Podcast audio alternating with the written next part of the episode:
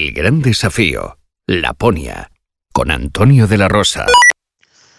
Bueno, ayer tuve dos partes en la, en la travesía, que fueron casi 50 kilómetros, la verdad es que me fue muy bien. La primera parte rapidísimo por la carretera, desde Loca, donde dormí, a, un poquito más al sur del lago Loca, hasta Tecoa. La verdad es que bueno, la carretera fue muy rápida. Además me, me apareció el organizador a saludarme y bueno, la verdad es que fue muy bien. Pero luego, después de Loca, perdón, después de Tacoa, em, allí eh, había una gasolinera y entré y llevo una semana sin, sin ver nada donde comprar y me compré un par de hamburguesas de estas de microondas y, me, me supieron a gloria.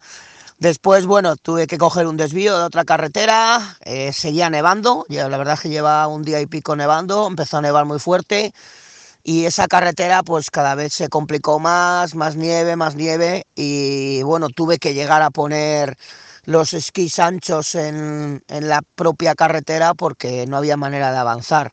La última parte se me hizo durísima porque quería llegar al control 27, que es un cruce con otra carretera, pensando que, que, bueno, que a lo mejor ahí estaría mejor y que va, llegué a ese cruce ya casi a las 10 de la noche y esa otra carretera está llena de nieve también, con lo cual, bueno, eh, a ver cómo, cómo se da los próximos días, porque mi ilusión era ya poder ir más rápido en los terrenos, que estaría todo más asentado, y esta nevada me va a dificultar mucho la última parte de la, de la expedición, pero bueno, nadie dijo que esto que esto fuera fácil, así que nada, seguimos para adelante y lo único tardar a lo mejor algún día más de los que Pensé que en cuatro o cinco días podría terminar y a lo mejor se me va a ir algún día más. Vamos a ver cómo, cómo sigue el tema y si deja de nevar y se asienta la nieve. Bueno, un saludo amigos. Hasta luego. Chao, chao.